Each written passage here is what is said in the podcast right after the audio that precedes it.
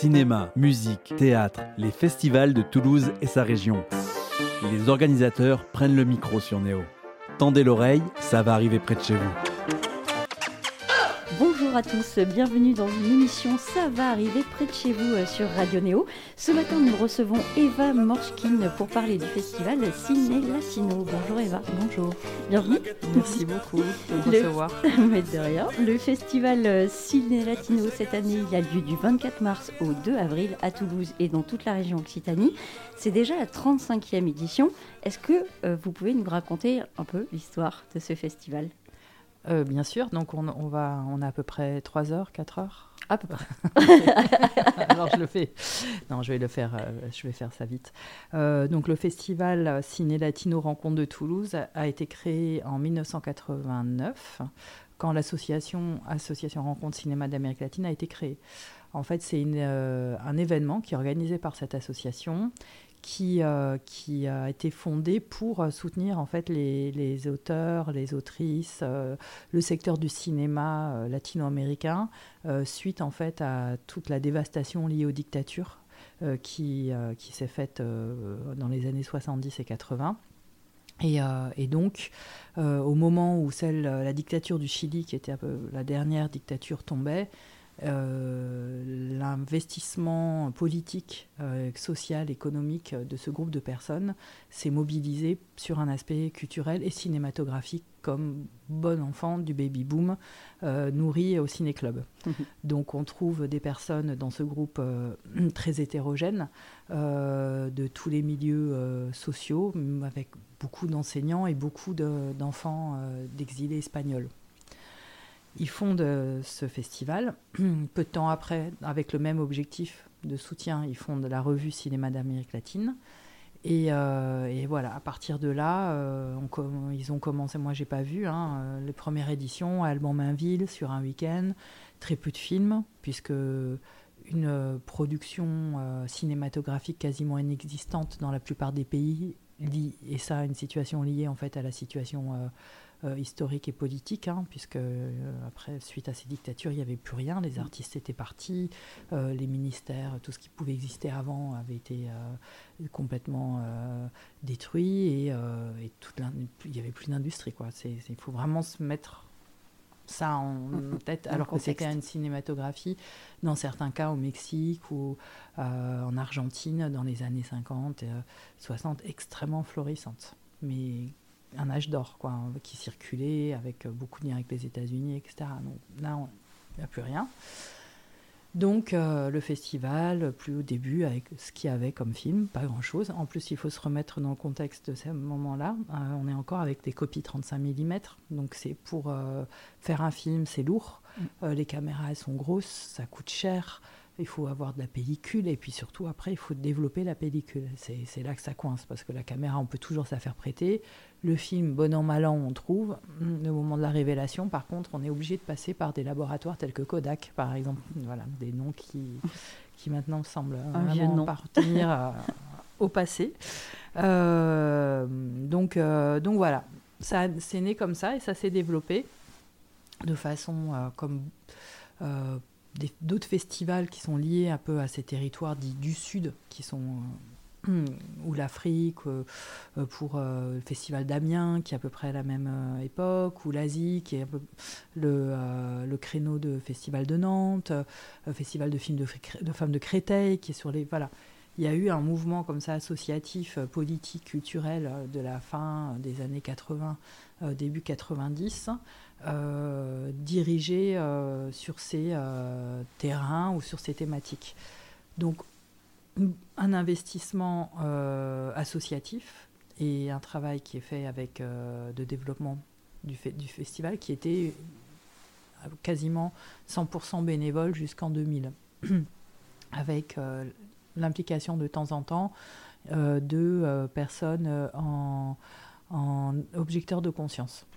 Voilà, qui, qui, faisait quelques heures comme ça pour, pour avoir une continuité pour certaines parties du travail qui le demandaient tout le reste bénévole. Et, là, et même au début, moi, j'ai pas connu non plus, mais au début, euh, c'était dans l'appartement des fondateurs que se passait la cantine. Quoi. Donc euh, voilà, tout le monde venait cuisiner pour 30, 40 personnes mmh. ça fait des dans cet appartement. Ouais, ouais, ça, je n'ai pas vu, mais j'aurais bien, j'avoue que j'aurais bien, bien voulu voir ça. Et, du coup, vous, vous y êtes depuis combien de temps? Non, moi j'y suis depuis, depuis assez longtemps. Euh, j'y suis depuis 98. Euh, Quand même. Voilà, un, emploi jeune pérennisé, comme on est quelques-uns. On, se connaît dans la région. on n'est pas nombreux, mais on est quelques-uns à avoir euh, commencé grâce à, mhm. à cette initiative de Lionel Jospin et euh, qui est tombé à pic et qui a su, en fait, euh, voilà, en tout cas pour, pour mon cas et dans, dans le cas de quelques-uns, euh, qui sont aussi dans le cinéma, en tout cas que je connais, mhm. qui est pérennisé. Donc, donc voilà, ça c'est l'histoire et ça s'est développé juste pour. je le fais vite, c'est pour ça que je disais, il faut du temps. Vous n'aviez pas menti. Hein. C'est qu'en fait, c'est une, une, structure qui est très mobile. en fait, c'est une cinématographie qui évolue beaucoup, puisqu'il tout était à faire. En Argentine, il fallait tout refaire. Au Chili, il fallait tout refaire. Au Brésil, au, Mexique. Et alors en Colombie, c'est encore une autre situation. Euh, le Costa Rica, Cuba, enfin, vous voyez, c'est des territoires, des, pays où il y avait euh, des choses à, mettre en place, à reconstruire institutionnellement. Donc, la conséquence de ça, c'est que euh, le festival, il évolue et ça change beaucoup. Contrairement peut-être à, peut-être à d'autres thématiques ou d'autres angles, et encore que je pense que tout change beaucoup, mais, mais là en particulier, quoi, parce que ça se structure. Donc tout à coup, comme cette année, on a une déferlante de cinéma colombien d'une extrêmement bonne qualité. C'est un des cycles que vous proposez. Voilà, alors que quand moi j'ai commencé, ils étaient, euh, moi, je vais dire, trois à faire du cinéma, et il n'y avait pas de fond, c'était hyper compliqué. Les films, ils étaient faits comme ils pouvaient être faits. Euh, vous voyez, on passe quand même en quelques années, euh, parce que on pense toujours le cinéma à travers le prisme de la France. Ça veut dire que pour tout le monde, c'est naturel de sortir de chez soi et d'avoir une salle à proximité. C'est quelque chose qu'on ne remet pas en question. C'est comme les piscines. On considère que c'est normal. Non, on considère que c'est normal. On se dit pas, c'est extraordinaire que j'ai une piscine à 20 minutes de chez moi, 10 minutes, etc. Et le cinéma, c'est pareil. On se dit pas, oh là là, mais vraiment incroyable, etc. Mais en fait, il faudrait qu'on se le dise. Mhm. Parce que pour le cinéma, il n'y a aucun pays au monde qui a cette densité euh, de salles d'arrêt-essai. Euh, aussi euh, implantées dans le territoire, dans des endroits reculés qu'en France. Et c'est pas du tout naturel de vivre au fin fond du Gers et de pouvoir aller voir des films iraniens ou péruviens le week-end. Mm. C'est unique au monde. Donc une fois qu'on sait, qu'on a pris conscience de ça, ben, on, ailleurs, va encore plus au cinéma. oui, et, on se dit qu'ailleurs c'est pas comme ça. Et du coup on comprend mieux aussi. Mm. Euh, euh, le, travail des, festivals et, l'importance de ce travail-là. Exactement.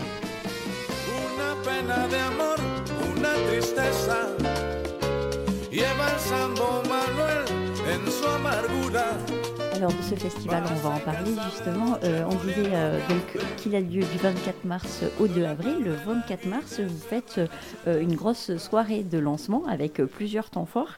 on commence avec l'inauguration, une projection de court métrage en plein air. Oui. Alors effectivement, beaucoup de temps forts pour ce, ce 24 mars. Euh, puisqu'on a à la fois les courts-métrages en plein air euh, sur la place Wilson, avec une proposition euh, de films qui peuvent se regarder, qui sont pas trop longs, comme ça s'il fait pas, mhm. s'il fait froid, on peut, voilà. On, 24 mars, il fera bon. Ouais, à l'année dernière. L'année dernière, c'était pas le cas. pas le 24 mars, mais il a neigé. Euh, donc voilà, euh, donc cette, cette, cette soirée plein air, comme ça on peut passer voir un film, etc. Et après on a, alors on a une déferlante d'invités euh, cette année. Alors voilà, c'est pas parce qu'on les invite. mais c'est parce qu'ils veulent venir. Donc parce que le festival n'a pas un budget du tout qui correspond à, l'ampleur de l'événement et au nombre d'invités, mais en fait il y a quand même des aides en Amérique latine qui font que des gens peuvent voyager. Donc, effectivement, sur l'inauguration, on a Laura Mora, qui est une réalisatrice magnifique, qui avait fait un film qui s'appelle Matara Ressus, qui était en compétition il y a 2, 3, 3, 3 4 ans, qui avait déjà, nous avait bien marqué, qui avait déjà fait une tournée en région aussi. donc, qui a circulé un peu partout en Occitanie qui revient avec son film Los Soleils del Mundo, qui fait partie du cycle cinéma colombien contemporain, qui est, en sortie euh, nationale. Euh, voilà, donc le film il sort au moment du festival, les dates ont été calées voilà, sur, euh, sur le festival. Et elle vient avec ce film absolument superbe qu'elle a fait, qu'elle a développé ces dernières années, sur 3-4 ans, et qui a remporté la consécration principale du festival de San Sébastien, la Concha de Oro. Donc c'est très rare, hein, c'est une réalisatrice très jeune c'est une réalisatrice colombienne euh, sur, euh, dans, un festival international du même acabit que Cannes où il y avait euh, des pointures et des gens plus âgés, plus reconnus, etc. Donc mm. quand même, ça veut quand même dire quelque chose. Le film est vraiment magnifique. Et ça, ça sera à l'américaine que Exactement. à 20h30 le 24 mars. Ensuite, à, à l'ABC, on accueille Carlos Lechuga, et euh, l'actrice euh, du film, euh, Linette, mais je me souviens plus de son, prénom, de son nom de famille, pardon. Et alors là, c'est un film cubain. Alors il y a un, il y a un intérêt et un amour pour les films de Cuba à Toulouse qui est très surprenant.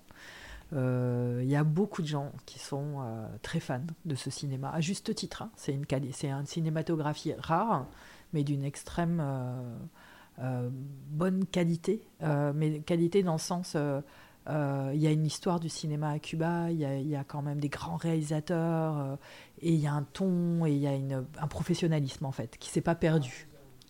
Ça n'a pas été cassé en fait, euh, contrairement à d'autres pays. Il n'y a pas eu de rupture fondamentale dans l'histoire du cinéma qui font que il, il, faille tout, tout, tout, tout, tout refaire. Donc là, on a un réalisateur très jeune, bon, par contre, voilà, exilé maintenant à Barcelone, comme beaucoup, beaucoup, beaucoup de Cubains. Euh, jeunes réalisateurs ont choisi de, à contre-coeur hein, de partir euh, ces derniers temps pour vivre en Espagne principalement. Et, euh, et c'est un film très très beau portrait, portrait de, femme, portrait d'une femme cubaine avec toute la, richesse de la, culture cubaine. Donc c'est magnifique. Et ce que je voulais dire, c'est que pas, ça apparaît pas dans le programme. Mais il faut savoir qu'on a une forte délégation cubaine cette année.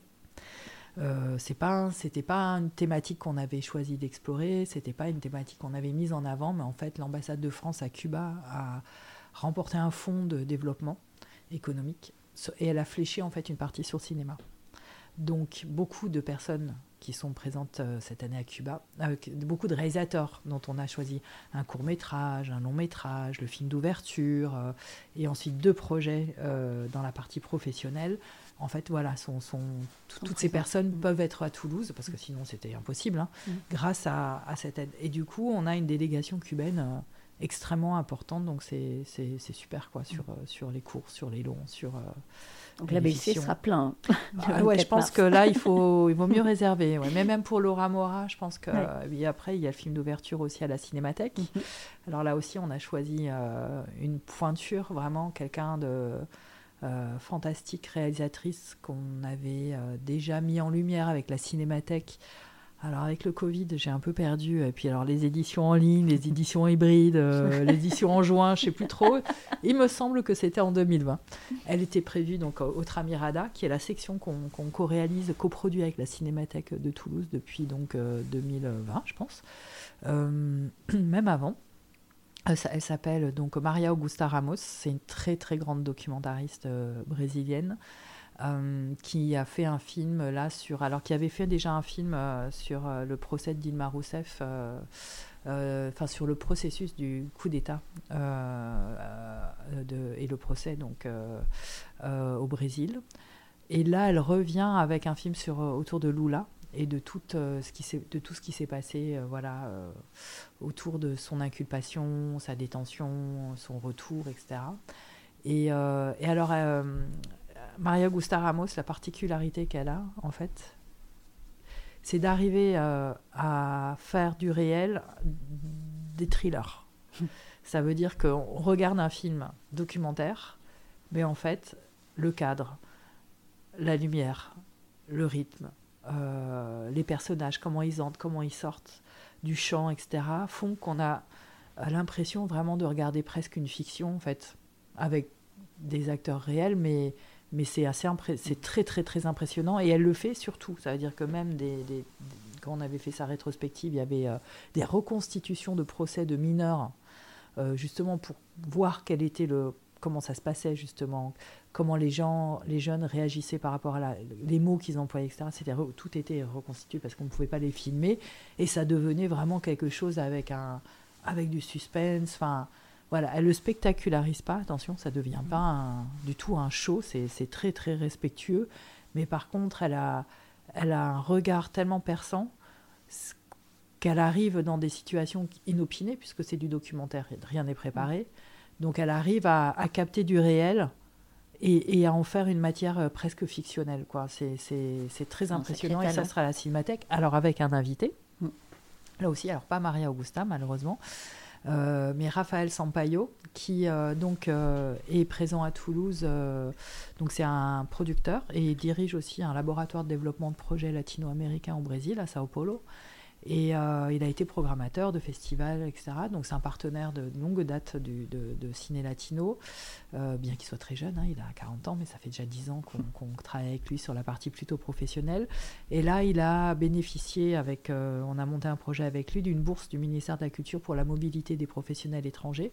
Donc il vient à Toulouse, du coup il a décidé de rester jusqu'à septembre voilà, trois mois en résidence avec nous et avec l'université Jean Jaurès pour traiter des données euh, sur une enquête qu'il a fait sur les laboratoires en Amérique latine.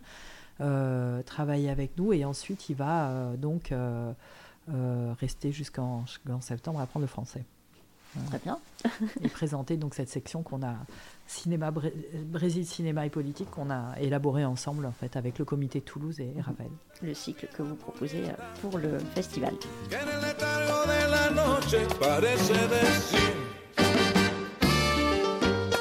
Du coup, ça, c'est la programmation de l'ouverture du 24 mars. Et euh, en parallèle, il y a aussi une nuit, carrément, une nuit entière pour cette ouverture. Exactement, il y a une nuit. Alors, c'est la deuxième édition. L'année dernière, la nuit, on l'avait réalisée plutôt en fin de festival. Cette année, elle a été placée au début. Donc, c'est une nuit euh, avec euh, une programmation surprise, des événements. Euh, ça commence à 19h, ça finit à 7 ou 8h. 7h du matin. 7h du matin, voilà. Et donc, c'est des films qui abordent la question de la transidentité en, Amérique latine et au Brésil. Donc avec des surprises peut-être. C'est ça. Donc il vaut mieux réserver aussi parce que le cratère, c'est une salle qui est géniale, mais elle n'a fait que 80 places, je crois. Eh oui, oui. oui c'est peu. oui, c'est peu. Ouais. Et puis l'année dernière, vraiment, ça avait, euh, ça avait vraiment beaucoup plu. Euh, la programmation était vraiment chouette et ça va être pareil cette année. Mm.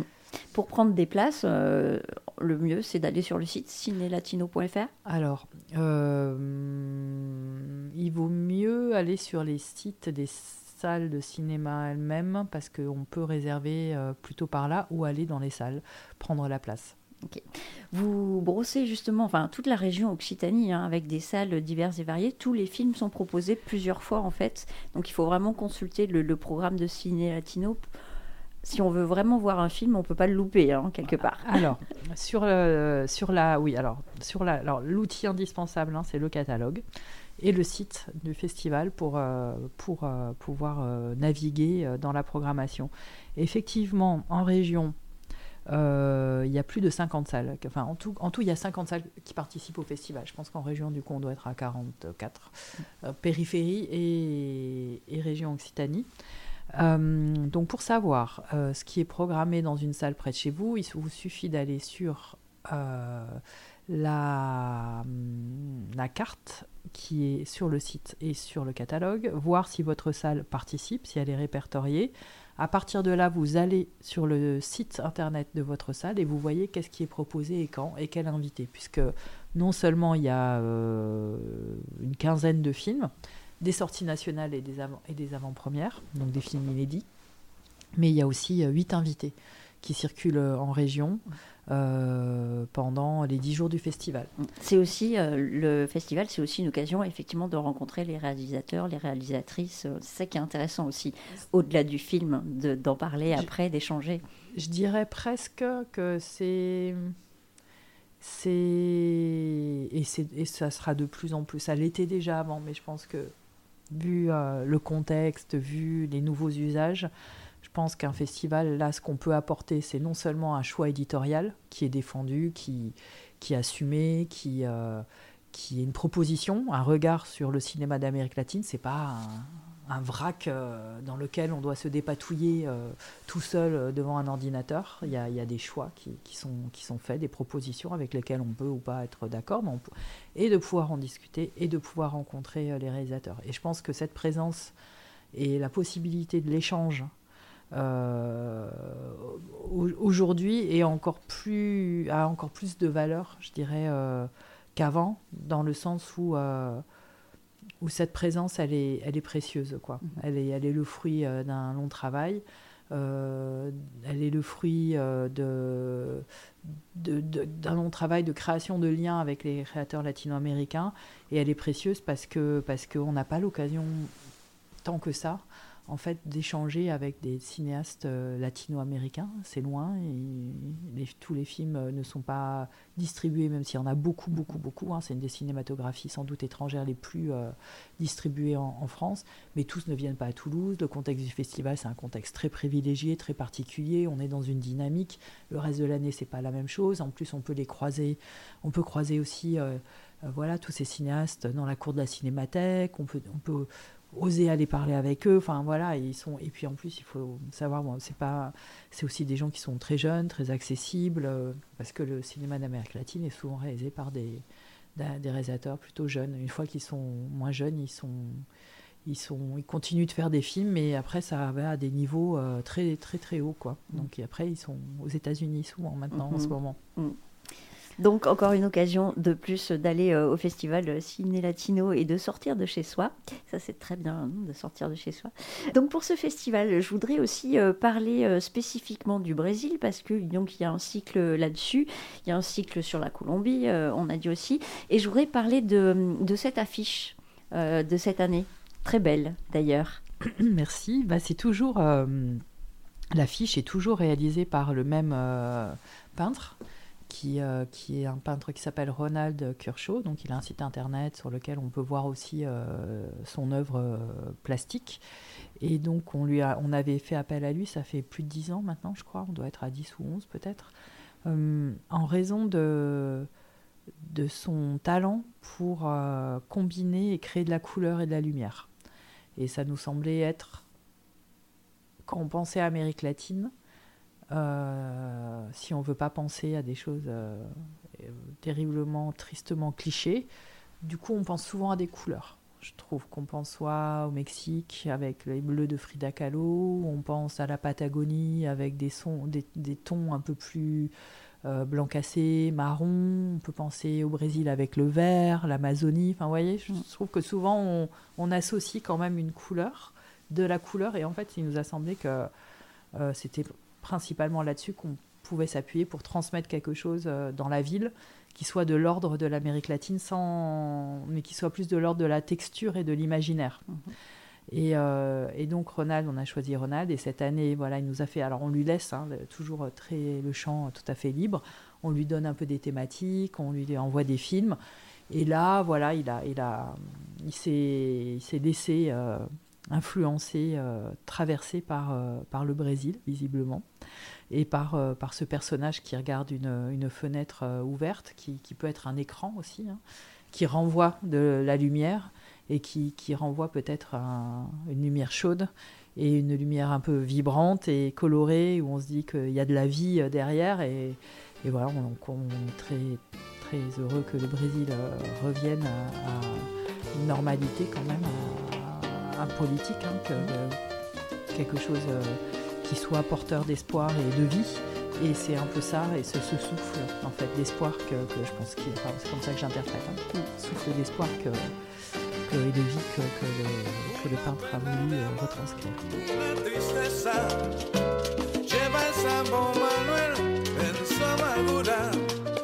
Très jolie en tout cas cette affiche, hein, je, je le redis. Merci beaucoup. Euh, dans je bureau de Radio Néo. J'en amènerai une. Alors, euh, cette euh, programmation du festival, il y en a pour petits et grands, et vous faites un focus pour le jeune public. Oui, tout à fait. Alors il y a une programmation jeune public depuis de longue date. qui, qui est proposée. Donc il y a, ça démarre à 6 ans. Et euh, sur le site internet, toujours, maintenant, on a mis euh, dans la possibilité, dans les, euh, dans les choix, dans, les dans le menu, en fait, de, de, dans le mode de recherche, en fait, pour le dire simplement, possibilité de trier par tranche d'âge. Mhm. Ça veut dire que si on est avec des 6-11 ans, il suffit d'aller chercher la tranche 6-11, et là, on a toute la programmation 6-11, on a la programmation 11-14, enfin, je ne sais plus exactement comment sont... 35-45. Voilà, c'est ça, on, s'arrête à 25. à 25. Mais voilà, on a, on euh, facilité en fait l'accès hein, aux, jeunes publics aussi et aux familles avec cette possibilité de, choisir par tranche d'âge. Et effectivement, il y a à la fois des courts-métrages euh, qui sont proposés dans les salles, un programme. Euh, il y a un programme qui s'appelle Petites histoires d'Amérique latine qui circule aussi en région. C'est l'édition 4. C'est un programme de courts-métrages que l'association distribue. En fait, on est distributeur de ce programme qui est fait pour vraiment les tout petits parce qu'il y a un, il y a, un manque à ce niveau-là de, propositions. Du coup, on, a pris en charge euh, le fait de, de, partager euh, ce qu'on a trouvé et de permettre à des salles et à d'autres festivals ailleurs de le, de projeter. On a également un ciné-compte euh, à la médiathèque Cabanis. Alors ça, il faut arriver tôt, hein, parce que là, il y a 200 places, mais elles sont vite prises. C'est Mara qui, qui raconte euh, voilà, donc un conte et en même temps euh, il y a des projections de courts métrages. Euh, il y a également deux films long métrage, moyen métrage, on va dire. Il y a un moyen et un, et un long métrage d'animation. voilà, il y a une offre à la fois gratuite en salle à la médiathèque et il y a aussi des ateliers. Il y a un atelier de pâte à modeler le samedi dans la cour. Enfin voilà, il y a vraiment de quoi aller euh, découvrir des films euh, avec euh, ses enfants pour, à peu près pour tous les âges. En 2014, Ciné Latino avait mis en avant le travail des femmes. Elles sont de plus en plus nombreuses, a priori. Est-ce que on peut en parler cette année? Elles sont bien représentées? Les femmes sont, sont, extrêmement bien représentées. Si on regarde un peu euh, qui a réalisé les films d'ouverture sur les, trois films projetés en salle, deux sont, sont réalisés par des, femmes, Laura Mora et Maria Augusta Ramos. En compétition également, on a une présence féminine. Alors pas, pas, on n'est pas sur 50-50 on n'a pas euh, forcément réussi à trouver des films qui pouvaient euh, intégrer la compétition. C'est assez exigeant. Enfin, on a vu 300 films, on en sélectionne 11. Mais c'est pas euh, évident. Ouais, c'est pas évident. non, non, c'est pas évident. Puis, puis le, critère, c'est toujours la, la, qualité, mais dès qu'on peut, hein, évidemment euh, on est très attentif à, cette question-là, évidemment, surtout que, dans le comité, euh, on est euh, aussi une majorité de, femmes, donc c'est sûr que on y pense. Et plus en plus présente. en Colombie également, au Brésil de plus en plus. Alors là, on va programmer par exemple le deuxième long métrage, d'une euh, le deuxième réalisé par une réalisatrice afro-brésilienne. En revanche, là, il n'y en a eu que deux dans l'histoire du cinéma brésilien, ce qui semble totalement fou. Mm. Mais on programme le film. Euh, à Cuba, euh, on a des courts-métrages, mais on accueille en résidence une réalisatrice de long-métrage de fiction. C'est, à ma connaissance, le seul projet de fiction porté par une femme à Cuba que je connaisse et que j'ai jamais eu entre les mains. Elle réalise du documentaire beaucoup. des, réalisatrices sont souvent très présentes dans le documentaire. Elles sont presque en, nombre peut-être même supérieur aux, hommes, parce que c'est un peu la partie du cinéma la moins, la moins glamour, donc la moins euh, compétitive, on va dire. Donc euh, il y a plus de place et on les laisse, et puis il n'y a pas d'argent. Donc euh, voilà. Donc, ouais, on, voit très bien tout ce qui, comprend ce qui se passe.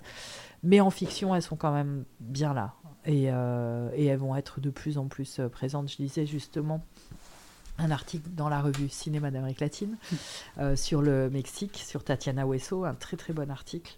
Et j'avais noté justement les chiffres parce que ça m'avait paru tellement dingue.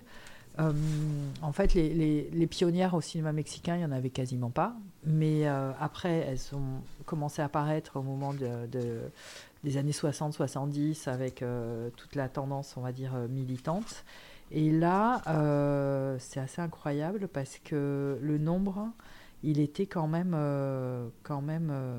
très, important, j'ai trouvé, et en augmentation.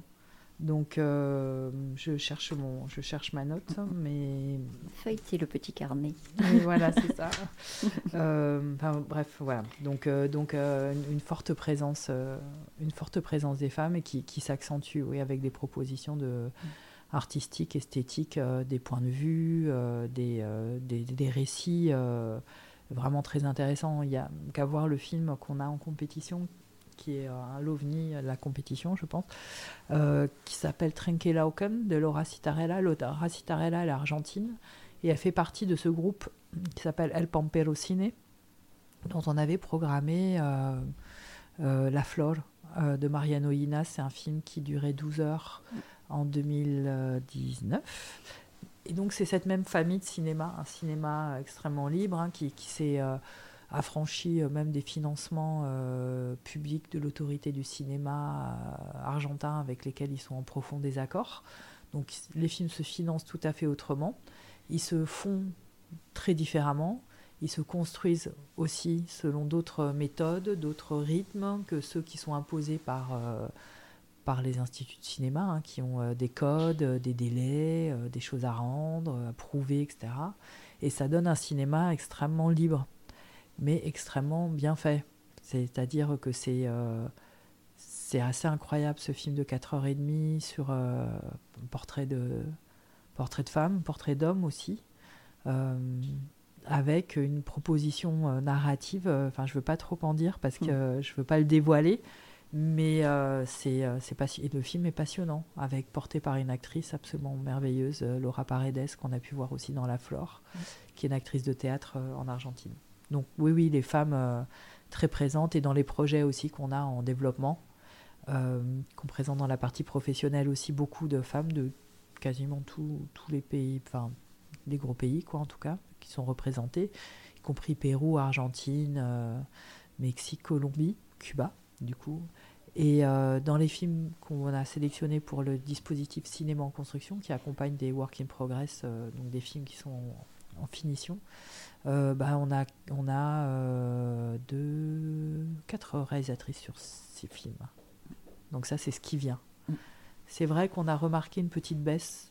Elles étaient, la présence féminine était commençait vraiment à, à être très très importante avant le Covid. Mm. Et, euh, et, là, je, je, là on, on, on, a remarqué quand même qu'il y avait moins de propositions de, de films portés par des femmes.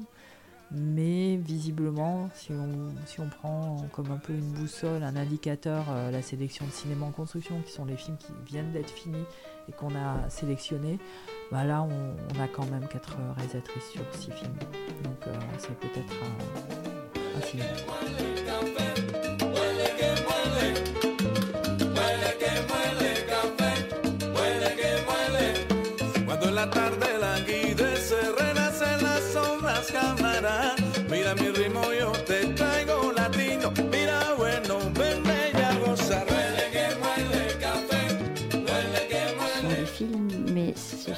Concerts cette année et en bal. Oui, alors les, concerts, euh, les apéros-concerts, donc c'est le rendez-vous euh, du printemps. Euh, donc on se retrouve au cours de la cinémathèque, il y a les apéros-concerts qui sont gratuits, il y a un bar, il y a de quoi manger sur place, il y a une, librairie et il y a les médiateurs. Donc là, il y a tout un petit village euh, qui est proposé, euh, qui, ouvre à 13h, qui ferme à 22h. Et donc on peut euh, voilà, venir dans la cour entre les séances et puis se retrouver pour les apéros-concerts. Donc le programme est dans, la, dans, la, dans le catalogue. Il y a le bal et il y a la fiesta du samedi. Ça, c'est dans la cour de l'Essave. Avec là, par contre, il y a. Il y, a une, il y a une estrade, il y a des lumières, c'est un vrai, des vrais concerts latinos euh, qui commence, je crois, vers 7 h euh, et qui doit finir vers 1 h du matin. Donc il y a de quoi faire hein, pour ce festival. C'est dense en termes de programmation, de festivités, euh, voilà. Hein. Donc euh, on rappelle le programme, on le retrouve sur cinélatino.fr. Le festival a lieu du 24 mars au 2 avril. Donc, un dernier mot sur ce festival. Est-ce que euh, vous, dans la programmation, j'imagine que c'est très compliqué puisque sur 300 films, on n'en retient que 11.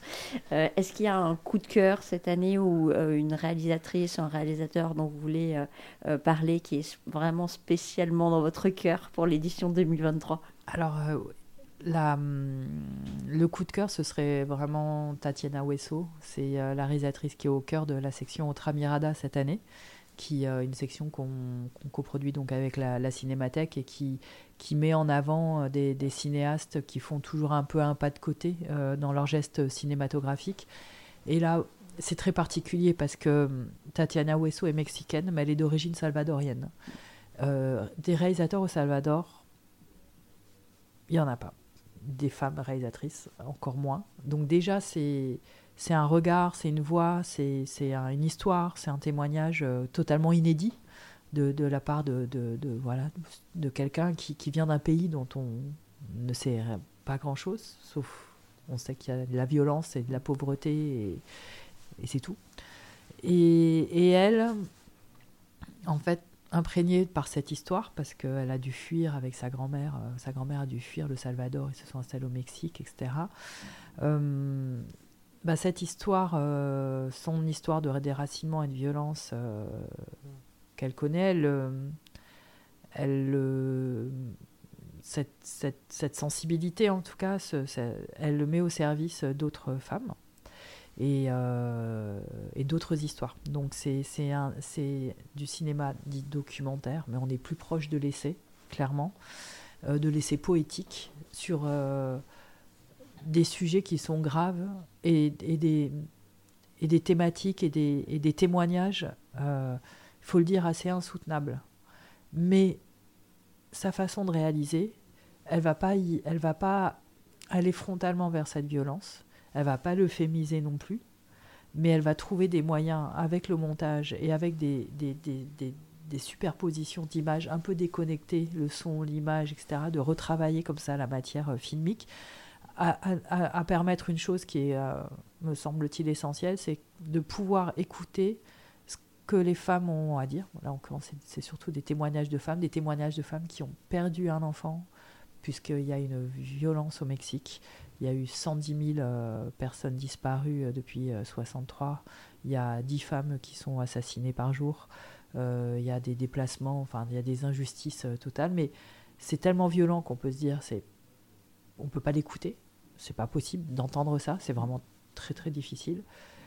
Mais elle, elle cherche les moyens à ce que cette parole quand même puisse être écoutée pour que le deuil collectif soit fait aussi et qu'on puisse euh, être en empathie avec quelque chose de très dur sans que ce soit une violence qui nous écrase. Quoi. Donc c'est euh, hyper fort en fait. Elle sera là. Elle sera là avec une grande rencontre. Elle a fait que trois films, mais elle a, elle a vraiment, elle est vraiment omniprésente sur le, le dans le milieu cinéma latino-américain. C'est une grande figure. Et elle vient de gagner un prix à Berlin avec son dernier film. On l'aura pas, mais l'année prochaine. Mais voilà, elle sera là pour 2024. Très bien. Eh bien, avant 2024, on va euh, venir au festival. Donc, Ciné Latino, on rappelle les dates du 24 mars au 2 avril 2023 euh, à Toulouse, évidemment, mais dans toute la région Occitanie aussi. Euh, le programme sur cinélatino.fr. Prenez vos places rapidement parce que, évidemment, les salles de ciné ou les endroits réservés ne sont pas extensibles. Donc, on vous recommande de vous dépêcher. Un dernier mot, Eva, avant de se quitter oui, bah écoutez, euh, le festival, il est, il est donc vous pouvez trouver toutes les informations sur euh, sur le site et aussi suivre un peu peut-être autrement le festival sur les réseaux sociaux, sur la page Facebook aussi, où on donne d'autres informations qui peuvent permettre de, de rentrer dans cette programmation qu'on nous qui est dense, hein, mais c'est quand même tout un continent, donc euh, on ne peut pas non plus faire autrement. Et surtout, euh, ne pas hésiter à aller voir les médiateurs, parce qu'on a une équipe de médiateurs qui euh, voit des films depuis le mois de décembre et qui peuvent renseigner et orienter les personnes qui seraient voilà qui arriveraient, qui dire je sais pas quoi aller voir, qu'est-ce que vous me conseillez? J'aime ça, je voudrais voir ça. Et là, les médiateurs seront en mesure d'indiquer, voilà, de, de, défricher un peu le, catalogue avec les personnes. Donc vraiment, il ne faut pas hésiter, ils sont, ils sont super. Eh bien, merci. Eva, rendez-vous sur Ciné Latino du 24 mars au 2 avril. Merci beaucoup. Bonne journée.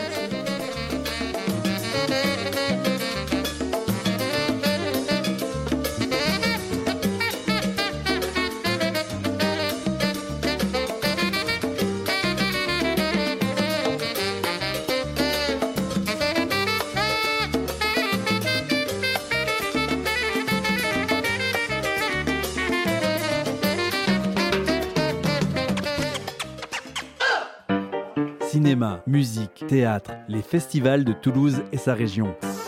Les organisateurs prennent le micro sur Néo. Tendez l'oreille, ça va arriver près de chez vous.